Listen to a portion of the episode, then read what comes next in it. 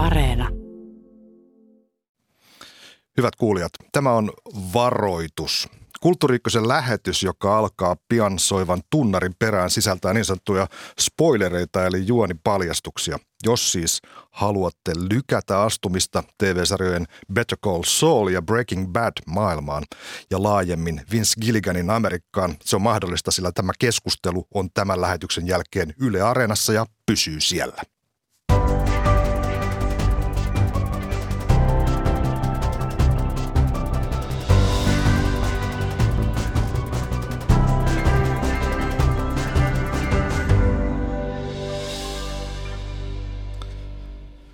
No niin, tervetuloa Kulttuuri Ykkösen Ida-Sofia Hirvonen ja Antti Aanchil. Kiitos. Kiitos. Minä olen J.P. Pulkkinen ja yhdessä me viemme kuulijat teidät TV-sarjan historian modernin peruskiven äärelle. Se on Tarkka kuva rumasta ja tyylittömästä Amerikasta, jossa laki ja oikeus harvoin kohtaavat, jossa huijaaminen on usein kunniallisempi keino selviytyä kuin se, että tasoittaa rikkaille tietä rikastua yhä enemmän. Se on yhtä aikaa kolkko ja koominen kuva materialistisesta lännestä, jolle ihminenkin on ensisijassa materiaa. Mitä sanotte, mitä teille tulee tästä mieleen? Mikä, miten te täydentäisitte tätä mun yritystä määritellä? Antti. No tämä meni suoraan ytimeen, että äh, tulee mieleen, että on semmoinen jonkinlainen kokonaisesteettinen kuva modernista Amerikasta ja, ja siitä, mitä siitä maasta on tullut. Ja juuri tämä materia, minkä mainitsit, niin äh, siinä, on, siinä tarinankerronnassa on käytetty hyvin paljon niin kuin nähty vaivaa kaiken rekvisiitan ja puvustuksen, autojen, miljöiden, kaiken muun eteen, eli sitä tarinaa kerrotaan myös niiden kautta hyvin vahvasti. Siinä on hyvin, hyvin vahva tämmöinen oma estetiikkansa. Materiaalinen estetiikka. Joo, Sofia. Mä voisin lisätä, että se on myös tällainen postmoderni western, niin kuin on kutsuttu aiemminkin monissa arvioissa. Ja sitten se on myös Breaking Badin tavoin Better Call Saul on sellainen self-made manin tarina mm. ikään kuin vaatimattomista oloista silleen menestyneeseen bisnekseen, oman alansa huipulle vastoinkäymisistä huolimatta, joihin liittyy monia läheisiä ihmisiäkin ja, ja ikään kuin eri, eri semmoisesta periksi antamattomasta työn tekemisestä, joka jollain tavalla palkitaan. Ja se, että tätä voi näinkin kuvailla, niin kertoo sen sarjan sellaista tietystä ironiasta – joka Aivan. sitä niin kuin läpäisee. Ja mies, jonka, jonka näiden taustalla on nimeltään Vince Gilligan, vuonna 1967 syntynyt, syntynyt Richmondissa, Virginiassa syntynyt mies. Ja minä olen muuten J.P. Pulkkinen, se taisi jäädä sanomatta. Nyt on semmoisia nimityksiä niin kuin Better Call Saulille, että tuota, kuin että spin-off ja, ja, ja prequel, koska tässä on tämä tilanne, että, että Better Call Saul-sarja, joka on kuitenkin kuvaa samaa universumia kuin Breaking Bad, niin sijoittuu tavallaan aikaan ennen Breaking Badin äh, tapahtumia. Niin mikä voisi olla sellainen suomenkielinen termi tällaiselle, tällaisille sarjoille? Että se niin kuin edeltää sitä, mikä olisi alkuperäinen niin sanotusti. Olisiko etko-osa? Vaikea etko-osa. sanoa. Se kiertyy hauskasti niin kuin molemmille puolille sitä Breaking Badin aikajanaa. Suurin osa nimenomaan tapahtuu ennen ja jonkin verran myös jälkeen, mutta tota, ehkä näille todella pitäisi keksiä jotkut oikeat vastineet. Aivan. Niin kuin spin-offhan on niin kuin hyvin paljon käytetty. Näitä spin-offeja on esimerkiksi Kova lakisarjasta on erilaisia eri kaupunkiin sijoittuvia. Mitä Ida-Sofia Mäkin tulee mietin mieleen? sellaista termiä, että olisiko esinäytös, mutta se toisaalta niin kuin tämän Better Call Saulin juonen kaari on niin, kuin niin pitkä ja silleen laaja, että sitä ei voi pitää, että se olisi tavallaan niin kuin Breaking Badia täydentävä sarja, vaan ihan itsenäisensä ja ikään kuin ehkä sellainen niin kuin maailmankuvan tai sen, sen sarjan maailman tota, laajentaminen ja mm, täydentäminen mm. ehkä jotenkin kuvaa sitä, mitä tämä sarja niin kuin tekee ikään kuin sen Albuquerquein tota, Aivan Albuquerque, Albuquerque, Albuquerque. eikö näin sanoa, Albuquerque on se, se espanjan kielestä lainattu tämä, tämä tota, jäänyt tämä tota, kaupungin nimi. Uh, Better Call Saulin viimeiset jaksot tuli Netflixiin viime kuussa, eli, eli, eli syyskuussa. Ja, ja tämä sarjahan käsittää kuusi kautta ja 63 jaksoa. Ja sitten taas Breaking Bad, joka nähtiin vuosina 2008-2013, sekin oli viisi kautta ja 62 jaksoa pitkä. Eli tässä ollaan nyt tämmöisessä tolstoilaisissa ja Dostoevskilaisissa mittakaavoissa oikeastaan. Ja nämä punoutuu yhdeksi maailmassa, jossa on samoja hahmoja ja yhteisiä juonilinjoja. Ää, ja välähdyksetään tavallaan siellä niin kuin nämä sarjat kommentoi toisia. Voiko näitä katsoa, siis voiko Better Call Saulin katsoa katsomatta Breaking Badia? No kyllä se varmaan aika omituinen olisi. Vaikka... Tätä kysytään hirveän usein tuolla sosiaalisessa mediassa, kun tätä on kehuttu. Niin, mä sanoisin, että kyllä se voisi toimia, mutta kyllä se joiltain osin voisi olla vähän kummallinen katsoa pelkästään se. Se tulee arvotuksellisia asioita. Joo, ja mä, kyllä mä, niin kuin, mä oon kattonut Better Saulin oikeastaan niin kuin, paljon myöhemmin kuin Breaking Badin ja silleen, että sen katsomisesta on jo aikaa, niin tavallaan se voisi sanoa, että se toimii kyllä myös hyvin, mutta myös ehkä sen juonen kehittymisen niin kuin hitaus ja sellainen ei välttämättä, ehkä mä en tiedä niin kuin miten se pitää katsojia otteessaan, jotka ei ole tavallaan päässyt siihen maailmaan sisään jo aikaisemmin. Aivan. Albuquerquein kaupunki New Mexicossa, sehän vali, vali, val, valiutui, valiutui, siis valikoitui ö, tapahtumapaikaksi ja kuvauspaikaksi sen vuoksi, että Los Angeles oli, oli niin kallis ja New Mexico tarjosi veroetuja. Mitä me hyödytään siitä, että me ollaan Albuquerqueissa eikä Los Angelesissa? No kyllähän siinä tuli suoraan sitten semmoinen lännen elokuvan klassinen maisema, että mä oon jotenkin mielessäni kuvitellut, kun se tuotantoryhmä on ajellut siellä ympäriinsä katselemassa niitä paikkoja silloin, kun on ruvettu Breaking Badia tekee se riemu, niin. kun tiedetään Vince Gilliganin haastattelusta, että hänelle esimerkiksi klassinen western on hyvin rakas laji ja siellä sitä tota, ihanaa autiomaata ja isoja taivaita riittää.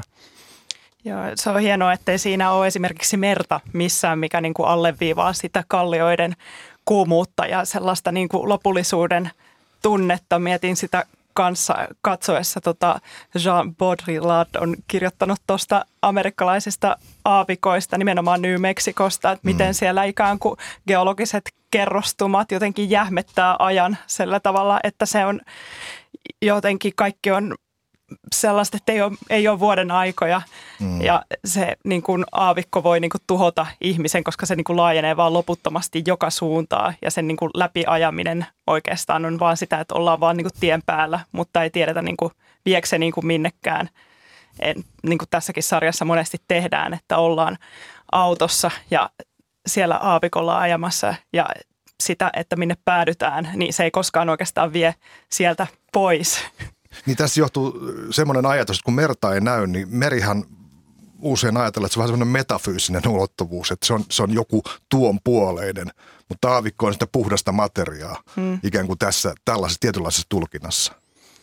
Ja se on, se on tällainen ankara kuoleman maisema myös, jonne ihmiset ja tavarat ja rahat ja huumeet ja ruumiit voidaan kadottaa helposti. Ja se western tietysti näissä sarjoissa ei ole pelkästään sitä estetiikkaa, vaan se on juuri tämä tämmöinen olemassaolon taistelun näyttämö. Mm. Ja myös hauskasti sarjat rakentaa sitä analogiaa niin kuin nykyiseen ö, Amerikkaan ja niihin kehityskulkuihin, joita siellä taas yhteiskunnassa on nähty, jossa jokainen tavallaan joutuu, äh, se on semmoinen niin kuin äärimmäinen kilpailu ja, ja putoamisen vaara ja ikään kuin jatkuva huoli siitä, että joutuu ikään kuin sinne autiomaalle. Aivan. Sitten tässä parodioidaan paljon sitä ikään kuin, että ollaan demokraattisessa oikeusvaltiossa, jossa niin kuin kaikilla on oikeudet ja kaikki, niin kuin, kaikki tullaan huomioimaan, mutta sitten se todellisuus on oikeastaan, että ihminen on vaan sen verkostonsa osanen tai semmoinen mm. palanen jossain kohtalonomaisessa pelissä, jos, jossa jotkut isommat pomot lähes aina päättää ja kaikki ihmiset yrittää saada kohtalonsa omiin käsiinsä ja jotenkin tehdä arvojensa mukaista toimintaa, mutta ne aina törmää näihin vallan verkostoihin, joita on niin kuin sekä eliitissä että niin kuin alamaailmassa, että sitten tällaisessa niin kuin perus työelämässä, johon niin kuin selvästi tämän sarjan hahmot eivät missään nimessä halua, eivätkä pysty kiinnittymään. Mm. Ja että he kokee, että he saavuttaa kunniallisen elämän jotain muita reittejä. Kaikilla on vähän oma käsitys moraalistaan. se venyy kieltämättä. Tulee maisemasta vielä mieleen, että itse asiassa Albuquerquestähän mennään pohjoiseen. Siellä on se George O'Keeffin äh, kotitalo. Ja ajattelen George O'Keeffin mais, tota maisemia hänen, hänen tauluissaan, niitä pääkalloja. Ja, ja, ja sitten toisaalta kun mennään etelään, niin sitten tullaan Huaresiin. Ja, ja sitten me päästään jo semmoisiin maisemiin, jossa tunnetaan erityisesti huumekaupasta ja näistä huumekartellista, jotka liittyvät näihin sarjoihin erittäin voimakkaasti. Tota, ää, miten te tiivistäisitte nyt tämän näiden sarjojen tarina jotenkin muutamaan lauseeseen? Mikä, mikä, siinä mikä niissä on ydintä? No siis, jos nyt aloittaa Breaking Badista, niin ainakin pinnalta katsoen se on, se on kertomus keski-ikäisestä kemianopettajasta, joka saa kuulla sairastavansa parantumatonta syöpää tai ainakin vakavaa syöpää ja hänellä ei ole varaa niihin hoitoihin. Ja ainoa tapa, millä hän voi sen ratkaista, on alkaa, alkaa valmistaa metamfetamiinia entisen oppilaansa kanssa ja hän mm. ajautuu sitä aina vaan syvemmälle rikolliseen maailmaan, josta ei ole enää ulospääsyä. Mutta, mutta ehkä sitten onko se lopulta kertomus rikollisuudesta ja huumeista vai enemmän sosiaalipolitiikasta? Eli siis tota, sitä on tämä vitsi, että millainen olisi kanadalainen Breaking Bad, että herra White, teillä on syöpähoidot, alkavat huomenna. Loppu. Mutta että, että, että, että sitten taas olisiko Walter White osannut ottaa myöskään sitä hoitoa tai huolenpitoa vastaan, koska hän on semmoinen hahmo, joka haluaa pärjätä yksin. Hän on tämmöinen toksinen individualisti ja mies, joka ei halua nimenomaan kenenkään apua ja muuta tämmöisessä western-tyylisessä tota, eetoksessa – niin, kaikkien pitää pärjätä itse. Jokaisen on määrättävä itse oma polkunsa. Joo, vähintään yhtä paljon sen ongelmat siinä sarjassa siis johtuu hänen, hänen, hänen omasta luonteestaan kuin niistä olosuhteista. Hän ei ole olosuhteiden uhri. Mutta myöskin, myöskin hänellä on tämä tämmöinen kerron, kerronnan mytologioihin liittyvä juttu, että hänellä on supervoima. Eli Kyllä. tämä kemian osaaminen, ja jolla hän sitten selviää melkein kaikesta. Ja tuossa Perkosoolissa ehkä vastaavan tyyppinen supervoima, mitä sen päähenkilöllä Jimmy McGillillä on, ehkä se puhuminen, että hän pystyy puhumaan itsensä kaikenlaisiin tilanteisiin, ainakin lähes melkein aina pystyy puhumaan itsensä pois tai ainakin uskoo pystyvänsä pelkästään puhumalla pääsevänsä elämässä eteenpäin. Ja hän aloittaa sille pikkuhuijarista siirtyy lakitoimiston tota, postitushuoneeseen, jossa hän ihailee veljensä tota, esimerkkiä seuraten, nousee tota, lakimiehen uralle ja sieltä – siirtyy tota, erilaisten sattumusten kautta, koska hän ei pysty luopumaan ikään kuin tästä taipumuksestaan huijaamiseen, mikä tässä sarjassa esitään vähän niin kuin kohtalonomaisena ominaisuutena nimenomaan tämän hahmon kohdalla, että hän on niin kuin värikäs, hänen on aina pakko laittaa se värikäs kauluspaita päälle ja mennä vähän keplottelemaan jotakin omia juttujaan. Ja sen kautta se ikään kuin yrittää löytää omaa tietään lakimaailmassa ja lopulta päätyy, ne maailmat yhdistyy Breaking Badin kanssa, kun hän alkaa avustamaan rikollisia ja heidän pikkurikollisten asianajajaksi ja sitä kautta sotkeutuu sitten järjestäytyneeseen rikollisuuteen Ja jossa ikään kuin tässä sarjassa sanottiin hyvin, mikä minusta kuvaa myös Breaking Badia, että ikään kuin se rikollisuus on sellainen peli. Että sitten kun olet siinä pelissä, niin sitten ei voikaan enää itse valita välttämättä, että lähteekö siitä pelistä ulos. Se tota, Mike Ehrman Trout, tämä ikään kuin tällainen moraalinen tota, kohtalosta muistuttava melkein tuonne Ingmar Bergmanilainen hahmo Kyllä, siinä entinen sanoo, poliisi. Joo. Entinen poliisi sanoo, että, että, sillä, että niin kuin kaikki, ketkä tietää tästä, niin ne on niin kuin pelissä. Ja niin, silloin ne niin. on pelinappuloita myöskin. Joo, ja se on hauska, niin kuin tämä Jimmy, josta myöhemmin tulee Saul, niin tota, muistuttaa siinä mielessä Walter Whitea, vaikka on erilaisia hahmoja, että hän niin kuin viimeisen asti väittää koko ajan olevansa puikoissa, väittää olevansa kontrollissa, että mä pystyn valitsemaan ja mä, mä teen vaan tämän yhden seuraavan jutun ja sen jälkeen mä oon kuivilla tai jotain muuta. Ja, ja molemmat tietysti vedetään yhä syvemmälle semmoiseen maailmaan, josta ei kukaan, kukaan oikeastaan elävänä tuu ulos tai, tai tota, ei ainakaan vapaana. Aivan. Tota, se, se peli, game, missä ollaan, niin tämä Jimmy McGill alias Saul Goodman kun hän väittää olevansa niin kuin ohjaksissa, niin ne, jotka on pelissä mukana, nehän ei koskaan itse asiassa ole ohjaksissa, paitsi ne ihan siellä ylimmän tason kartellin, huumekartellin johtajat, jotka todella on niitä, jotka vetelee lankoja. Ja sielläkin on henki höllässä, eli niin kun, vaikka sä olisit se kartellin kovin pomo, niin silti joku juonittelee koko ajan sua vastaan henki saattaa lähteä. Mun ehkä lempikohta koko Better Call Saul-sarjassa oli se ö, sellainen ö, tilanne, jossa ö, tota, Jimmy kautta Saul syö jäätelöä ja kulkee kadulla ja sitten viereen pysähtyy auto, josta ilmoitetaan, että nyt sä tuut meidän mukaan. Ja sitten sen jäätelö putoo tai heittääkö se siihen maahan ja se jäätelö jää siihen – ja se, se on se hetki, jolloin se vedetään niin kuin todella syvälle. Silloin se saa sen ensimmäisen kovan keikan ja sen jälkeen Joo. sieltä ei enää, sieltä kartellin kuvioista enää tulla ulos. Ja kun se tulee takaisin, se jätetään niin kuin, muistaakseni samaan paikkaan, se jäätelö on yhä siellä, mutta se on täynnä muurahaisia. Ja se, se on jotenkin niin hieno, kaunis metafora, monen suuntaan avautuva vertauskuva se nälkäisten muurahaisten peittämä pa- makea pallo. Kyllä, itse asiassa nämä hyönteiset ja tämmöiset pieneläimet ja tällaiset esineet on hirveän tarkkaan valittua niin kuin, tota, sivunäyttelijäkuntaa tuolla, tuolla koko sarjassa. Se piti myös lisätä, että raha tässä on oikeastaan aika iso motiivi on sekä Breaking Badissa että Better.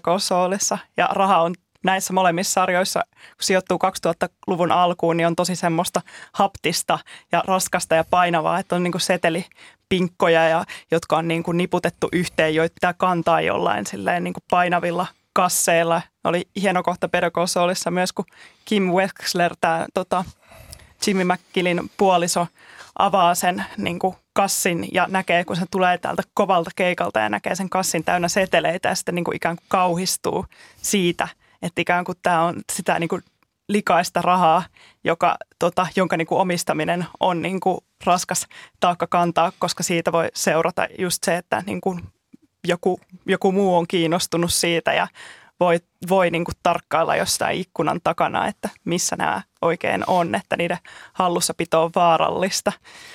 Mitä niin kuin on myöskin vaikea kuvitella, että jos tällainen sarja sijoittuisi niin kuin, niin kuin nykyaikaan, niin no, kyllä edelleenkin huumekauppaahan käydään käteisellä, kyllä, mutta joo. silleen, että se korostuu siinä maailmassa, missä myöskin kaikki tota, työt tehdään isojen paperikasojen kanssa ja pistetään muistilappuja seinään ja tota, kaikki, ja niin kuin esitteistä valikoidaan lomakohde, minne mennään ja sille, että on hirveästi paperia ja tuollaista niin kuin haptista juttua. Aivan. Siis, siis tämä rahan materiaalisuus, sitä, että sitä on suunnattomia määriä, sitä pitää koko ajan kätkeä johonkin, mm. koska se pitää pestä, jotta se olisi käytettävissä. Niin mun mielestä hillittömin kohta näissä sarjoissa oli Breaking Badin se kohta, jossa Skyler White, Walter Whitein puoliso, joka sitten on hyväksynyt se, että rahaa tulee taloon aika paljon, niin hän tunkee niitä tällaisiin muovisiin pukupusseihin ja sitten imuroi ne niin kuin tämmöisiksi ilmattomiksi ja sitten sijoittaa ne niin kuin, tota, roikkumaan tämmöiseen vaatekaappiin, kunnes se tanko romahtaa, koska se raha painaa niin pirusti. Ja lopulta sitten, kun niillä on se pesulaoperaatio ja niillä on semmoisia niin valtavia paaleja sitä rahaa, niin ne joutuu hankkimaan semmoisen niin varastohuoneen, jonne sitten vielä pitää suihkuttaa hyönteismyrkkyä, koska sitä paperia on siellä on niin paljon. Ja siellähän myös Walter White pyörittää sitä viimeistä tynnyriä, halki aavikon, ka- kauniita, Kyllä. hyvin ironisia western-näkyjä.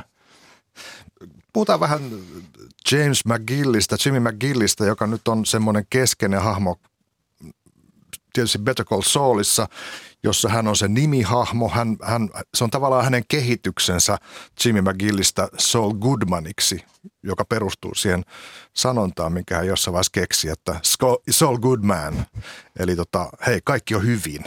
Et siitä se löytyy se nimi.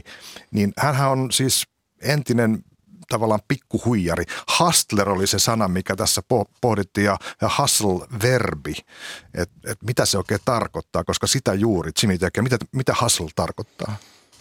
No se on, että niin kuin kaikenlaista niin kuin kaikkiin mahdollisuuksiin tartutaan ja jos ei niitä mahdollisuuksia ole, niin ne niin kuin tehdään vähän niin kuin mm. tyhjästä ihan itse esimerkiksi, että tässä Jimmy McGill äh, Saul Goodmaniksi tekeytyy tässä sarjassa esimerkiksi sellaisessa kohdassa, missä hän alkaa myymään noita ää, tota, prepaid kännyköitä ja sitten niin kuin löytää itselleen sellaisen asiakaskunnan ton kodaripaikan niin kuin parkkipaikalta, jossa notkuu kaikki pikkurikollisia silleen neon, neon valoissa ja sitten hän jokaisen niin kuin asiakkaan juttelee puolelleen itse. Ja sama metodia hän niin kuin lakitoimistoissakin edetessään tai niin kuin heitä, heitä huijatessaan tai kanteita niin kuin vähän niin kuin kehittelee ihan niin kuin tyhjästä. So niin good on Speedy Justice for You. Speedy Justice for You. Ja se oli myös hienoa, että hänellä oli myös edelleen se laukku, jonka hän oli saanut Kim Wexleriltä Saul Goodmanilla, missä lukee GMMM ja sitten se toteaa, että joo, että on Justice Matters Most. Ja sitten tämä tota, huumerikollinen Lalo sanoi, että no ehkä on parempi vaihtaa tätä nimeä Just Make Money. Aivan. Mutta siis joo, tähän on rakastettava hahmo just siinä, että kun hän on niin hyvä siinä, hän on hyvä ihmisten kanssa ja hän on hyvä hustlaamaan ja pystyy mm. ottamaan kontaktia, oli, oli sitten niin kuin vanhainkodin tai, tai tota, as, asiakkaiden tai, tai kovan kartelliporukan kanssa tekemisissä, niin hän saa sen kontakti, mutta samalla se on niin kuin tietynlaista semmoista, se on niin kuin myös jonkinlaista sairautta, että, että se on, se on, hän on niin kuin myös semmoinen manipulaattori ja vähän niin kuin sosiopaatti, että, joka ei osaa lopettaa kerta kaikkiaan. Minusta on hauska siinä yhdessä jaksossa on se kohta taas yksi, yksi sellainen hetki, jolloin hän voisi valita sen kaidan polun ja alkaa elää ihan tavallista elämää ja sitten siinä on niin kuin hän näkee tämmöisen valokatkasijan seinässä, jossa lukee, että älä paina. Ja sitten se seisoo siinä niin kuin hermostuneena vähän aikaa. Sitten, pakko painaa. Ei vaan voi olla painamatta. Ja sitten siinä ei käy mitään, mutta se, vaan, se oli pakko testata taas tämäkin. Ja sillä niillä on just näitä tämmöisiä äh, ikään kuin hustlaamista ja käytännön pilaa ja kostoa ja muuta sekoittavia operaatioita Jimillä ja Kimillä, joista ne nauttii ja saa jopa niin kuin seksuaalista nautintoa selvästi, ää, niin tota, jotka menee siis täysin kohtuuttomiksi, sivulliset kärsii ja niistä aiheutuu hirvittävää tuhoa. Ne vaan kerta kaikkiaan ei voi toimia toisin. Tuntuu myös, että toi turhauttavinta tuossa sarjassa ja myöskin jännittävintä sen edetessä on se ikään kuin tuommoinen moraalinen ristiriita siinä sen Kim Wexlerin, sen hänen kumppaninsa ja niin kuin sen Jimin välillä, kun se Jimmy käyttää ikään kuin sitä Kim Wexleria sellaisena moraalisena peilinä, että hän, niin kuin, hän osaa niin kuin sanoa, kun tämä menee liian pitkälle. Mm-hmm. Että hänen, hän niin kuin aina pitää ne niin kuin rajat sillä sen, sillä sen huijaamistaipumukselle, mutta sitten tota, ja sitten sitä niin kuin myös pedataan sillä, että aina kun Jimmy yrittää huijata esittämällä olevansa tosi niin kuin vilpitön ja pyytämällä vaikka vilpittömästi anteeksi tai kun hän yrittää vaikka tätä lainkäyntilupaa saada takaisin ja yrittää ilmasta niin kuin katumusta erilaisilla tavoilla, niin sitten se näkyy, että se Kim ikään kuin vähän toivoisi, että sellaisella tosi niin kuin elettömällä kerronnalla kuvataan sitä, että se ikään kuin toivoisi, että se Jimmy on tosissaan ja on pettynyt siinä vaiheessa, kun Jimmy lähtee näistä tilanteista pois silleen, että jes, hyvin meni tämäkin huijaus.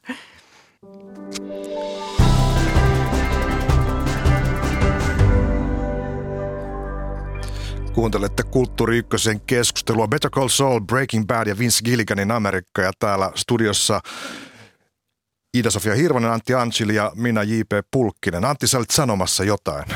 Niin, mä olisin oikeastaan jatkanut tuosta hyvästä pointista aikaisemmin, siis miten tämä vilpittömyys ja esitys, niiden välinen raja hämärtyy. Siihenhän liittyy myös se Kim Wexlerin lapsuuden trauma, jota tota, muutamissa takaumissa kehitellään. Siis Kim Wexler, joka on tällainen huippuskarppi, huippupätevä juristi, joka olisi voinut tehdä vaikka kuinka upean uran – niin kuin oikean, rehellisenä lakinaisena ja tavallaan tekeekin ennen kuin kaikki murenee, niin, niin tota, siellä taustalla on, on sellainen trauma, että hän on niin kuin, ä, alkoholisti äidin kasvattama ja, ja tämmöisessä hyvin, hyvin epämääräisessä kaoottisessa kasvuympäristössä elänyt.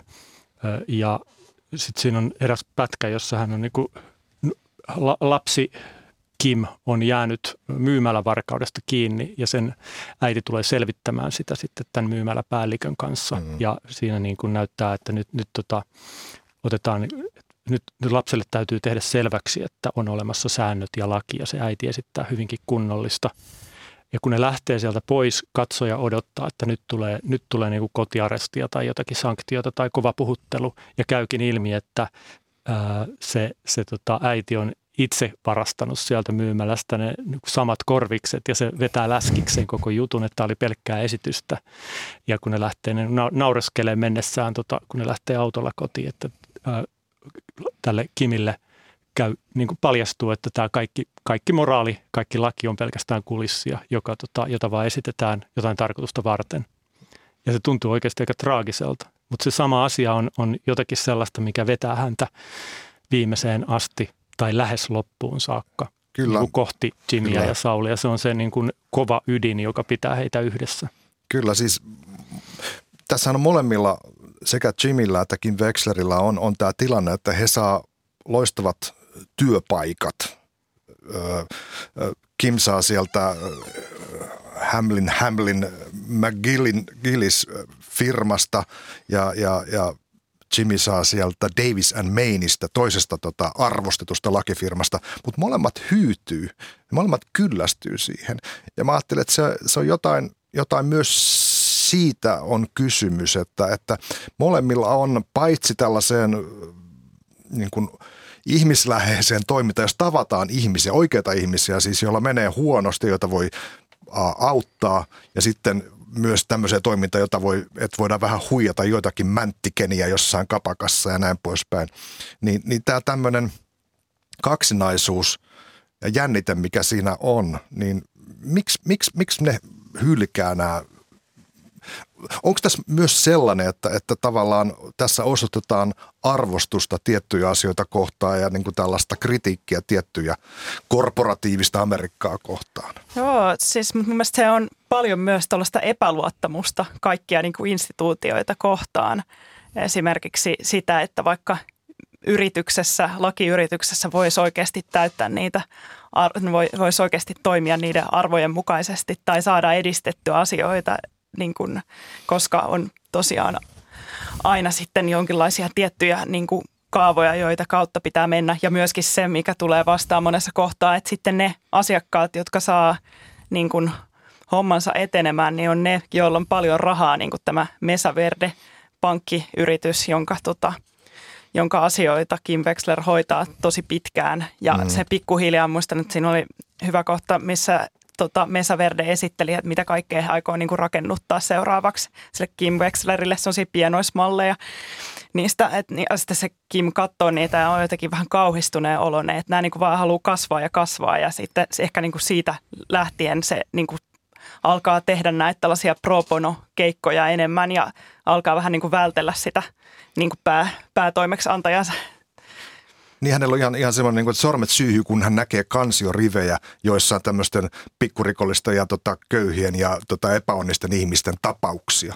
Hän haluaa niitä sormellaan lukea, että niissä, niissä on niin kuin jotain kuhinaa. Joo, se on mielenkiintoista, että joka kerta kun tuossa Better näytetään niin sanottua tavallista arkea tai työelämää, niin se vaikuttaa niin kuin täysin sietämättömän tylsältä. Siis se on joko joku tyhjä kännykkäkauppa, jos ei tapahdu mitään, jos heitellään palloa seinään ja kerta kaikkiaan ei siellä voi, ei siellä voi olla. Mm. Ja varsinkaan siellä ei voi olla Jimin kaltainen tyyppi, joka vaatii sitä adrenaliinia. Ja, tota, ja sitten toisaalta se voi olla sitä, että joku Mike Ehrmantraut istuu yksin sohvalla ja katsoo baseballia ja juo kaljaa tölkistä ja niin kuin, että mitä tässäkin sitten on. Toki Mike on taas onnellinen sitten lapsen lapsensa kanssa puistossa, mutta sekin on tietysti semmoista, se on jatkuvasti niin kuin hänen valintojensa takia eletään semmoisessa tota, herkässä balanssissa, että koko ajan pelkää, että milloin, milloin tämä lapsen lapsikin vedetään sinne niin kuin karmeisiin tapahtumiin, onneksi niin ei, ei käy. Mutta siis tiivistäen siis tavallinen arki on niin kuin mahdottoman tylsää Mm. Samalla tavalla kuin ehkä Breaking Badissa sitten taas tavallinen ar- keskiluokkainen arki oli niin kuin taloudellisesti mahdotonta. Eli sitä, siinä se painopiste oli siinä, että keskiluokka ei tule enää niin kuin työnteolla toimeen ja on koko ajan vaarana, että auto tai talo lähtee ja lapset joutuu, mikä hirveintä, joutuu niin kuin public schooliin tai muuta vastaavaa. Että tota, ikään kuin semmoinen mukava etuoikeutettu amerikkalainen elämä on koko ajan sulamassa alta pois. Keskiluokka on katoamassa. Keskiluokka Joo. on aika näkymättömissä tässä, tässä tota Better Call Saulin äh, maailmassa. Itse asiassa Walter Whitein perhe on tavallaan tämmöinen keskiluokkainen perhe, opettaja, isä ja näin poispäin, mutta, mutta, mutta, mutta sehän luhistuu siinä. Joo, ja sitä mietin, että sellaista tiettyä niin nostalgiaa ja haikeutta kuvaa myös se, että ne Timmy McGill ja tota Kim Wexler, niin ainoa tapa, millä ne oikeastaan rentoutuu sen koko Better Call Saul-sarjan aikana on se, että ne katsoo, syöt hairuokaa ja katsoo jonkun vanhan elokuvan. Aina joku vanha elokuva, joka pyörii jossain Classics TVllä. Jimmy taitaa vähän soitella sähkökitaralla myös välillä jotain Smoke on the Water ja jotain, jotain muita vanhoja klassikkojuttuja, mutta aina on silleen se katse kuitenkin sitten siihen menneen, menneen maailman fiktioihin siinä heidän, tota, heidän niin vapaa-ajassaan tai et, mikä on jotenkin aika suru, surumielistä, mutta se on toisaalta aika hellyttävää. Mm, sieltä puuttuu, puuttuu tota, mä ajattelen sitä, että kun nämä moraaliset kompaksit kompassit Better Call Saulissa on, on nimenomaan Kim Wexler ja sitten Mike Ermantraut, tämä poliisi, joka niin kuin seilaa tavallaan siinä rikolliskartellin ja näiden vähän tavallisempien ihmisten välillä, niin, niin, niin tuota, se, on, se on jollain tavalla se on ehkä Breaking Badissa se perhe tai ne perheet, jotka niin kuin yrittää pitää semmoista niin kuin kunniallista kulissia edes, edes pystyssä. Mutta sitten tuli mieleen koko tämä amerikkalainen kehitys, että tulee mieleen Perhe on pahin ja Archie Bunker, joka laulaa siinä aina tota jakson alussa Those were the days, että guys like us, we had it made. Tämmöinen, ja sitten hän terrorisoi perhettään, mutta, mutta että et, et oli aika, jolloin kunnon mies sai niin kuin perheelleen elannon ihan kunniallisesti. Joo, tuossa ammennetaan siitä maailmasta myös just semmoisista hyvistä kapitalismin kulta-ajoista, mutta se kaikki nä, se, ei, niin kuin, se ei ole sarjan viesti, ei ole se, että silloin oli, asiat oli hyvin, vaan se tulee semmoisen niin kuin postmodernin äh, niin kuin linssin, rikkinäisen linssin läpi ikään kuin suodatettuna semmoisen äh, niin kuin, äh, amerikkalaisen populaarikulttuurin läpi, että toi kaikki, kaikki on niin kuin semmoista kierrätettyä kuvastoa, sillä on vähän kieliposkessa jo valmiiksi. Unelmahöttöä. Joo, kyllä. Ja itse asiassa koko, koko Soul kautta Jimmy on vähän semmoinen Sehän on sellainen sitaattikone ja moottoriturpa, joka sylkee koko ajan niitä leffaviittauksia ja muuta vastaavaa ja tämmöistä folklorea ja muuta sam- samalla kun hän itsekin on tämmöinen välittömästi niin tunnistettava stereo, stereotyyppi tai ainakin arkkityyppi. Joo, ja se televisio ja elokuvat on tosi isossa, niin kuin, iso ikään kuin motiivi tuossa läpi sarjan, että mikä se jonkun haasteen taisi napata Matlockissa, että eläkeläiset voisivat nostaa tota haasteen tätä niin kuin, tota, heidän, heidän oma Esperi keissinsä vähän niin kuin hoivakotia, hoivakotia vastaan. Ja sitten tota, hän myös on niin kuin, todella mieltynyt kaikenlaisten mainosten tekemiseen. Ja ne mainokset on aina sellaisia, missä se menee aina vähän yli ja silloin ne niin kuin toimii. Mutta se niin kuin, jotenkin ne mainos, mainosten tekeminen on aina kaikkien muiden mielestä ainakin tosi halpomaisia. Niissä on tosi sellainen äh, halpomainen ja värikäs ja semmoinen flashy estetiikka, mikä peilaa sitä Saul Goodmanin myöhempää hahmoa, että se ikään kuin on esiintyjä ja myyntimies. Hän jossain vaiheessa sanoi, että joo, tämä lakikin on pelkästään vaan myymistä. Että ikään kuin kaikki olisi vaan jonkinlaista, niin kuin pitää koko ajan olla valmis pitää hissipuhe ja myymään itseään jonnekin. Ja kyllä hän on myyntimies imakoltaan paljon selkeämmin kuin asianajaja, mitä hän sitten niin kuin oikeasti on. Ja sitten taas Kim Wexlerin äh, esikuvahan on Atticus Finch, niin kuin hän sanoo. Eli, eli tämä lakimies, jota Gregory Beck esitti elokuvassa tästä Harper Leen, kuka surmaisi satakielen.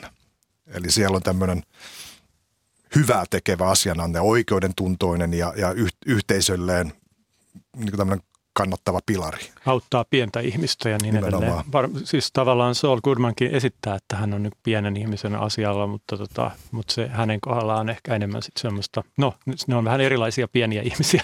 Hän on liukunut sinne kriminaalimaailmaan syvälle. Ja se on, se on tosi oleellista just, että kaikki on niin kuin saatu sieltä vähän niin kuin fiktion maailmasta ne mallit, mutta se, se ihmiset on ehkä vähän niin kuin tyhjiä ehkä sen kanssa, että mikä, minkä takia he niin kuin tekevät sitä, mitä niin kuin tekevät tai joutuvat koko ajan vähän niin kuin etsimään sitä merkitystä uudelleen ja uudelleen.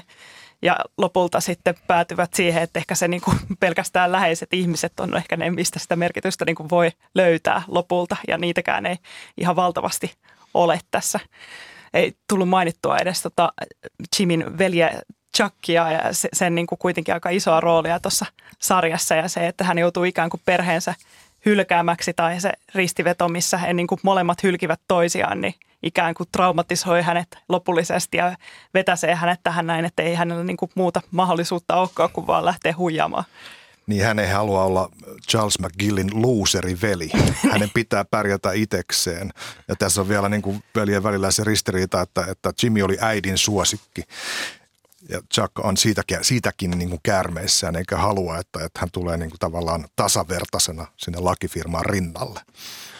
Mutta se on selvästi todella raskasta äh, Jimille siis se, että se ei koskaan, koskaan vaan kerta kaikkiaan saa sitä isoveljen hyväksyntää. Et, ja se, se myöskin hänelle hyvin selvästi sekä sanoilla että teoilla äh, kerrotaan. Niin kuin jossain yhdessä jaksossa Chuck sanoo, niin kuin, että mä vielä kestäisin sen, että sä oot meidän firmassa postimiehenä, mutta se, että sulla on juristin tutkinto, niin se on vähän niin kuin antaisi simpanssille konekiväärin.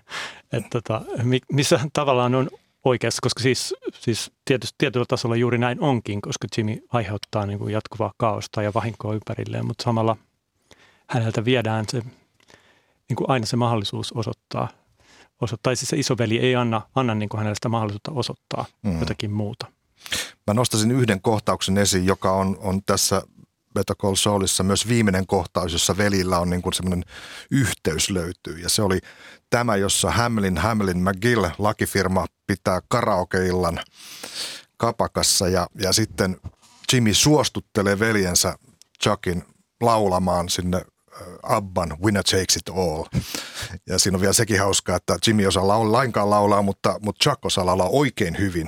Ja sitten siinä vedetään lärvit ja yhdessä he menevät sitten kotiin ja kaatuvat samaan sänkyyn ja vielä sielläkin laulavat Abbaa. Jotenkin tämä Winner Takes It All vielä, se, se kuvastaa myös sitä niin kuin ehdottomuutta, mitä tuossa niin pitää mennä, että jonkun pitää voittaa ja silloin toinen on häviäjä. Joo, se on aika raskasta, että perhesuhdekin typistyy ikään kuin sellaiseksi kilpailuksi, missä ihmiset yrittää saada jotain perimmäistä niin kuin moraalista pahuutta irti toisistaan, niin kuin Jimmy, Jimmy siitä Chuckin sairaudesta ja tavallaan tuomitsevuudesta ja itseensä käpertyneisyydestä ja Chuck taas siitä Jimmyn niin kuin perimmäistä petollisuudesta ikään kuin, että määrittelevät toisiaan silleen, että he eivät voi muuttua millään tavalla ja aika traaginen yhteys oli siinä loppuvaiheessa myöskin, kun Jimmy kulki yksin aavikon, ei kun siis Erman Trautin kanssa aavikon läpi ja sitten hän ottaa sen, tota, sen sellaisen folioviitan, jota sähköallerginen Chuck käytti sähköltä suojautuessaan ja hän oli silleen, että nyt hän on valmis kuolemaan, että hän hetkeksi ottaa sen niin kuin veljensä niin kuin asent, itsensä käpertyvän asenteen siellä aavikolla it, omaksi ominaisuudekseen. Ja mm sitten kuitenkin hän selviytyy niin kuin joku hyönteinen siitäkin tilanteesta.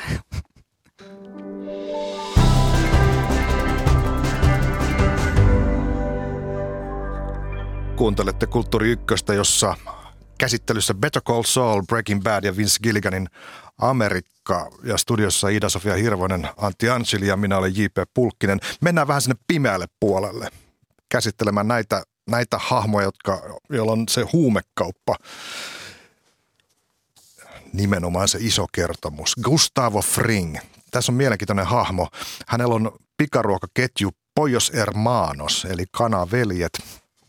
Ja itse asiassa hän on kaikkea muuta kuin tämmöinen, mitä hän esiintyy semmoisena yhteiskunnan tukipylvänä siellä poliisien ja muiden virkamiesten kanssa, joka tukee lapsia ja lasten harrastuksia ja näin poispäin. Hän on itse asiassa se, joka välittää meksikolaisen kartellin huumeita ja itse asiassa vielä myös rakennuttaa isoa metamfetamiinin laboratoriota tämmöisen pesulan alle.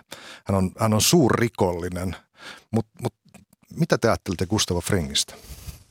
Se on tota, hämmentävän tyyni hahmo joka tilanteessa. Ja se on tota, myöskin hieno tämä se hänen kulissibisnes, mitä hän pitää se ravintola, joka on iso tapahtumapaikka ja myöskin se, että miten hän käy sitä jollekin sijoittajille esittelemässä sitä se ravintolan menestystä, että no niin, nyt meillä on näitä ihania meksikolaisia herkkuja ja uusi tuote tulossa ja samaan aikaan hänellä on tulossa uusi tuote tätä tota, metamfetamiini oikea tuote tulee markkinoille. Mutta aika semmoinen, tota, noin isot kihot tässä sarjassa esitetään aika sellaisena tosi kylmäverisinä ja sellaisena niin kuin, tota, se, tota, ikään kuin sellaisina niin kuin tota, niin, murhanhimoisina, kylmäverisinä, tota, Kyllä, aika kuitenkin kyllä. tasaisina tyyppeinä. Ja se on hauska kyllä myös tämä, että ö, paljon saadaan irti siitä näiden rikollisten keskinäisistä välienselvittelystä, että siinä on se kartelli, jossa on kaikenlaista jännitettä ja sitten on tämä fring ja sitten siihen niin kuin pakkaa sekoittamaan tulee tietysti tota Walter White Breaking Badissa ja, ja tota Saul Goodman sitten, että tavallaan niin kuin kaikilla on omat intressinsä, mutta että myöskin tämä niin kuin kartellin ja fringin välinen kummallinen ö, sisäinen peli ja jatkuva semmoinen niin kuin uusia vaaratilanteita luova kuvio, jossa sitten välissä on myös tämmöisiä kaksoisagentteja, jotka sukkuloi, niin kuin esimerkiksi tämä Nacho Varga, joka Kyllä. pelaa vähän molempiin pusseihin ja on alusta saakka voi olla aika varma, että tässä ei tule käymään hyvin eikä Ei. siinä hyvin käykään. Hän, hän, hän kokee tämmöisen vähän kristusmaisen kuoleman, niin kuin kuolee isänsä puolesta. Mm. Ja Kyllä. tota, mut, mut, tässä on tämmöisiä pitkiä kehityskulkuja, jotka on niin kuin, niin kuin näiden kahden sarjan kuuden, 120 jakson niin kuin ulottuvia, niin kuin läpi ulottuvia. Esimerkiksi se, että mulla pitkään oli epäselvä, että minkä takia nyt tässä, kun Better Call Saulia katsoo, minkä takia tämä Gustav Fring onkaan niin kostonhaluinen. Hän siis haluaa kostaa sille varsinaiselle kartellille, Don Ela- Eladiolle ja, ja Salamankan suvulle, että mikä siinä on. Mutta sittenhän se löytyi sieltä Breaking Badista se kohta, jolloin hänen kumppaninsa, hänen poikaystävänsä, Max Arseniega oli tapettu siellä, kun he olivat toistakymmentä vuotta aikaisemmin käyneet ehdottamassa bisnesyhteistyötä, koska tämä Max oli myöskin kemisti ja osasi valmistaa metamfetamiinia, mutta se oli liian uusi tuote siinä vaiheessa ja tämä kartelli nojautui tähän tuttuun kokaiiniin ja sitten vedoten tällaiseen epäkunnioittavuuteen, niin Hector Salamanca vaan posauttaa sen hengiltä siitä. Ja siitä seuraa tämä, niin kuin, tämä kosto, kostomotivaatio, mikä nyt on ihan klassikko kaikessa, niin tota, se, sehän niin kuin on y, yksi suuri, suuri tota, liikkeelle paneva voima. Joo, ja varsinkin tuossa, että noilla kartellilla ja huumekauppiailla tässä on kuitenkin ihan oma tavallaan oikeusjärjestelmänsä, mikä Mm. on just se, että niinku ihmisten henget on myöskin niinku eriarvoisia siinä ketjussa, että jotkut voidaan silleen tota, ampua vähän niin kuin vahingossa ja jotkut on taas sellaisia tyyppejä, joihin ei saa koskea, että se on aika sellainen aika tavallaan raju juttu siinä ikään kuin kontrastina se, siihen tota, oikeusjärjestelmään, jonka edessä jokaisen pitäisi olla niin kuin tasa-arvoinen. Se jollain tavalla hillit, niin kuin hillittömyys tulee sieltä, sellainen ihan semmoinen, jos ajatellaan niin kuin, mä ajattelin näiden Chuckin ja Jimin kohdalla, että toinen on niin kuin apolloninen tämä Chuck ja, ja tota, Jimmy on tavallaan Dionysinen, että se, se päästelee irti, niin tämäpä vasta Dionysinen onkin tämä, tämä, tämä huumekartellien maailma, että siellä, siellä tapahtuu ihan mitä vaan. Kyllä, se on hauska myös, että nämä Jimin muutamat kostoprojektit myös peilaa sitä, sitä väkivaltaisen kartellimaailman koston logiikkaa, että tietysti niin kuin huume pomojen maailmassa osaa odottaakin sitä, että tulee ruumiita, mutta Mm. myös sitten tämä niin kuin Jimin, ne lähtee niin kuin täysin käsistä ne sen, sen kost, kostot, niin kuin, kun Jimmy esimerkiksi kostaa veljelleen tai sitten ne Kimin kanssa kostaa yh- yhdessä Howardille, joka kuitenkin on suhteellisen viaton hahmo, niin, niin tota, ne, ne saavuttaa sellaiset älyttömät, kohtuuttomat mittasuhteet ja ihmisiä todella kuolee. Ja siis tarkoitus on, niin kuin, tarkoitus on näpäyttää, mutta Lopulta, lopulta tulee ruumiita. Ja tämä panee miettimään, että miksi. Mä jotenkin löysin itselleni selityksen siitä, että tässä on ihmisiä, jotka on köyhistä ja vaikeista oloista lähtöisin, joita on itse asiassa suuri osa, Jimmy Kim ja, ja, ja Nacho ja itse asiassa Gustavo Fring myös. Mutta sitten on näitä, jotka on syntyneet asemaansa. Howard Hamlin on semmoinen, hän on perinnyt sen isältään sen aseman lakifirmassa. Ja nämä Salamankan suvut kanssa, heillä on sama asema, että he, he on saaneet se niin kuin, ikään kuin suvun, suvun kautta. Ja jollain tavalla sen eetos, mikä tässä tuntuu olevan, että, että näitä on oikein rangaista. Näitä on oikein tota, jopa tappaa. Mitä sanotte? Niin, no siinä muistan, että oliko toi Howard sanoi jossain vaiheessa, että joo, että kun on toi Hamlin, Hamlin ja McGill, niin se Jimin ottaminen töihin olisi näyttänyt nepotismilta. Mm. Ja sen takia, että se on veljensä kanssa samassa firmassa, vaikka hän itse on ihan kunnon niin kuin nepotismi tota, Hamlin, esi- Hamlin. esimerkki, mutta ehkä siis nimenomaan just se, että ne, ketkä on etuoikeutettuja, eivät välttämättä niin kuin näe sitä itse. Ja samalla sitten taas ne, ketkä ehkä ei lähtökohdiltaan ole, niin niillä taas on paljon enemmän tietoa niistä ihmisistä, jotka niin kuin ehkä näyttää olevansa niin kuin etuoikeutetummassa tai valta-asemassa heihin verrattuna. Ja he niin kuin kerää sitä tietoa ja ikään kuin käyttää sitä hyväkseen mm. niin kuin heitä vastaan. Vaikka siinä ei ole ehkä minkäänlaista niin kuin luokkataisteluasetelmaa mun mielestä tässä näin, mutta siis jonkinlainen niin kuin jännite, että ihmiset on niin kuin, siis ikään kuin purkaa kaiken niin kuin ympärillä oleviin ihmisiin ehkä semmoisen niin laajemman yhteiskunnallisen tai sen peräisen niin kuin turhautumisen. Totta. Puhutaan vähän maisemasta ja tästä ympäristöstä ja siitä, mitä me nähdään. Tähän lähtee kuvilla aavikosta, mutta sitten hirveän tyypillinen paikka on tämmöinen esikaupunki, omakotitaloinen, semmoinen loput, loputon verkosto, mistä ei saa mitään tolkkua, missä autoilla mennään. Ja ylipäätään tota, hyvin paljon tämmöisiä klaustrofobisia ympäristöjä, maisemaseiniä ja rähjäisiä dainereita ja kynsisalonkeja ja, ja tota, muuta semmoista, siis hyvin paljon rumaa. Joo, ja semmoista niin kuin halpaa ja väliaikaista ja keinonahkaista ja muovista ja, ja mm. tota, mautonta. Mä, mä nautin suunnattomasti siinä, että miten paljon oli satsattu siihen, että kokonaiset isot tuotantotiimit oli rakentanut näitä epämääräisiä niin kuin kynsisalonkien takahuoneita ja muita, jossa on toimistoa. Ja tota, joku tämmöinen virkahetto tota, niin eläinlääkäri, joka pyörittää jotain niin kuin kauheaa bisnestä jossain siellä takana. Niin kuin, juuri, juuri se niin kuin kulissien takainen ää, niin kuin va- varjoisa elämä, mikä on käynnissä. Sitten myös se kaikki niin kuin, siis vaatteisiin, esineisiin, väreihin, kaikkeen menevä semmoinen kulahtaneisuus. Mulla jotenkin tuli mieleen, kun oli varmaan uutisissa seurasitte tätä Rudy Giulianin mm. Four Seasons Total Landscaping tiedotustilaisuutta. Kyllä. Ja niin kun, si, siinä oli, mulla tuli silloin mieleen, että tässä on tämmöistä Better Call Saul-estetiikkaa hyvin vahvasti. Siis just semmoinen niin hätäisyys ja halpuus ja, ja tota, mauttomuus. Kyllä, ja siihen sopi varmaan sen yhden pressitilaisuuden kuva, jossa Rudy Giulianin hiusväri alkoi hiotessa valua pitkin otsaa. Kyllä. Joo, ja se on hieno, kun Jimmy aina kun se ottaa sitä Saul Goodman roolia vähän, niin, kuin, niin se aina haluaa olla värikäs ja ottaa sen jonkun sellaisen tosi räikeä keltaisen paidan päälle. Ja se, se toimisto, missä se lopulta niin kuin esitellään tekemässä töitä, niin on sellainen tosi niin kuin trumppilainen käsitys sellaisesta antiikin Kreikan oikeuden pyhätöstä, missä on sellaiset kullatut pylväät ja jotain, niin kuin joku tota, panterin talja lattialla ja sitten ko- hieno kontrastina just siihen, että tuossa on tosi paljon just tosiaan olla jossain keittiöissä, jossa on niin kuin tosi rasvasta ja sitten jossain parkkihalleissa ja parkkipaikoilla, jossa on niin kuin jotenkin pimeätä ja sille pölyistä ja jotenkin semmoinen ikään kuin se tietyt tuoksut tulee tuosta sarjasta läpi. Parkkipaikat parkkihallit, Kyllä. roskikset. niin. Mulle on jäänyt mieleen se, kun Jimmy suorittaa sitä yhdyskuntapalvelua ja sitten se kiirehtii sieltä muihin bisneksiin, niin sitten se on parkkipaikalla siinä niin kuin aut, surkean autonsa takakontin äärellä ja se yrittää putsata itseään kiireessä semmoisilla kosteuspyyhkeillä, että se näyttäisi edes vähän paremmalta. Siinä jotain kaunista. Ja jossain vaiheessa on semmoinen asiakkaalle sanotaan siellä, tota, ö, tota, Saul sanoo, että että hetki käymme pienen neuvottelun tuolla ö, kirjaston puolella ja tosiasiassa ne menee sinne niin kuin takakujalle jonnekin semmoisen niin roskalavan viereen ja siellä on niin kuin se, semmoinen vanha vessanpönttö siinä ros, roskalavan nurkalla.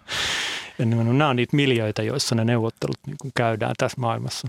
Joo, ja sitten on tietenkin näitä kaikkia kopiohuoneita ja kopio, kopiokonefirmoja ja se, se on jotenkin toi, se, se kone jotenkin toistuu siinä sarjassa moneen otteeseen. Mutta sitten on myös luksuspaikkoja, niitä ei ole kovin montaa, mutta mitäs niitä olikaan? No esimerkiksi Don Eladion äh, rantsi siellä jossain, jossa on tämä iso uima-allas. Kyllä, ja sitten toinen laillisella puolella se Davison Main, joka on vielä semmoinen niin kuin oma estetiikkansa, just semmoinen tota, kauniit värit ja taidetta paljon seinillä ja kaikki on tehty mahdollisimman mukavaksi. Sitten sanotaan, että täällä, täällä voi myös soittaa, tota, niin jos haluaa välillä vähän rentoutua, voi soittaa kitaraa ja tota, muistaakseni Jimmy soittaa sitä säkkipilliä ja se tekee niin kuin sielläkin kaiken, kaiken vähän eri tavalla. Ja sitten on ehdottoman tärkeää myös nämä jonkinlaiset salakäytävät, mitä esimerkiksi Gustavo Fringillä on kahden asunnon välillä siellä kadun alla. Ja sitten koko tämä, tämä metamfetamiinilabra, joka on rakennettu sinne, sinne pesulan alle. Ja ne, sehän on ihan oma juttu. Ja se, että ne rakennustyömaa oli siellä, ne rakentajat joutuvat yöpymään sellaisessa niin kuin oudossa niin kuin hallissa, johon laittoi jotain parakkeja ja sitten on niin kuin bissehanat, josta saa saksalaista olutta niin kuin heitä niin kuin helpottamaan. Aivan, aivan. Kerralliset keinot? Tässä on ihan omalaatuisessa tunnari molemmissa Vince Gilliganin näissä sarjoissa on, on tämmöinen hyvin lyhyt tunnari. Ja tässä on semmoinen, joka vielä niin kuin musiikillisesti katkee ketke kesken kuin leikaten. Ja sitten siinä vähitellen niin kuin loppua kohden se, se kuvakin muuttuu semmoisesta VHS-blurraavasta jutusta jo ihan tämmöiseksi siniseksi ruudut, jos lukee pelkkä pause. Joo, se oli hauska. Siis tämmöinen sarja, jossa on kuitenkin yli 60 jaksoa ja yleensä niin kuin tapana on niin kuin skipata intro siitä Netflixistä, että ei tätä aina jaksa katsoa, niin ne oli kaikki pakko katsoa kokonaan, vaikka siellä toistuu ne samat pätkät, koska se on vaan niin hyvin tehty. Että siellä on just se, se estetiikka on niin ihanaa, siellä on niitä sitä tota, semmoista pientä visuaalista jippoa koko ajan, joku niin kuin hämähäkki kömpii mauttoman kravaatin alta tota niin, ja, ja sitten se on se pumpattava vapauden patsas ja joku semmoinen virttynyt tikkuaski, jossa on Saul Goodmanin mainos ja muuta semmoista, että ihanaa paneutumista tässäkin. Aivan. Joo, se krääsän määrä kyllä myös on tuossa niinku arvossa, että se saa aina sen mukin Kimiltä, missä lukee World's Second Best Lawyer, joka on sellainen keltainen, jos punaisella tekstillä se oma. Mitä mieltä olette tästä Ida-Sofia Hirvonen Antti Antsil siitä, että, että kun käytetään näitä niin kuin useita aikatasoja, niin, niin tässähän on va- päädytty ratkaisuun, jossa se Better Call Saulin aikakausi, joka tapahtuu ennen Breaking Badin tapahtumia, on ihan väreissä. Mutta sitten kun on, on tätä aikaa, joka on kaik, kaikkein niin kuin lähinnä meitä, niin tota, silloin ollaan mustavalkoisessa. Se toimi ihan, ihan hyvin. Mä olin pikkusen hämilläni kyllä siellä alkupuolella, kun mä olisin odottanut, että sitä myöhäisempää kamaa olisi ollut enemmän, että se paino olisi ollut vielä enempi, enempi siinä Breaking Badin jälkeisissä tapahtumissa, mutta lopulta sehän jää aika pienelle tuossa, mutta se toimii ratkaisuna ihan hyvin kyllä. Aivan, se tuo omaa kolkkouttaan tähän myö, myöskin, mikä on kolkkous, on aika hyvä sana tästä maailmasta, mikä tässä on. Niin ja ehkä se värikäs kausi on silloin, kun se Jimmy saa olla siinä lakimiehen toimessa, se on sitä värikästä aikaa ja sen jälkeen kaikki muuttuu harmaksi. Aivan. Kiitos keskustelusta Antti Anchil, Ida-Sofia Hirvonen, Better Call Saul, Kiitos. Uh, Breaking Bad ja vielä mainitaan El Camino elokuva, joka sijoittuu Breaking Badin jälkeiseen aikaan. Kiitoksia.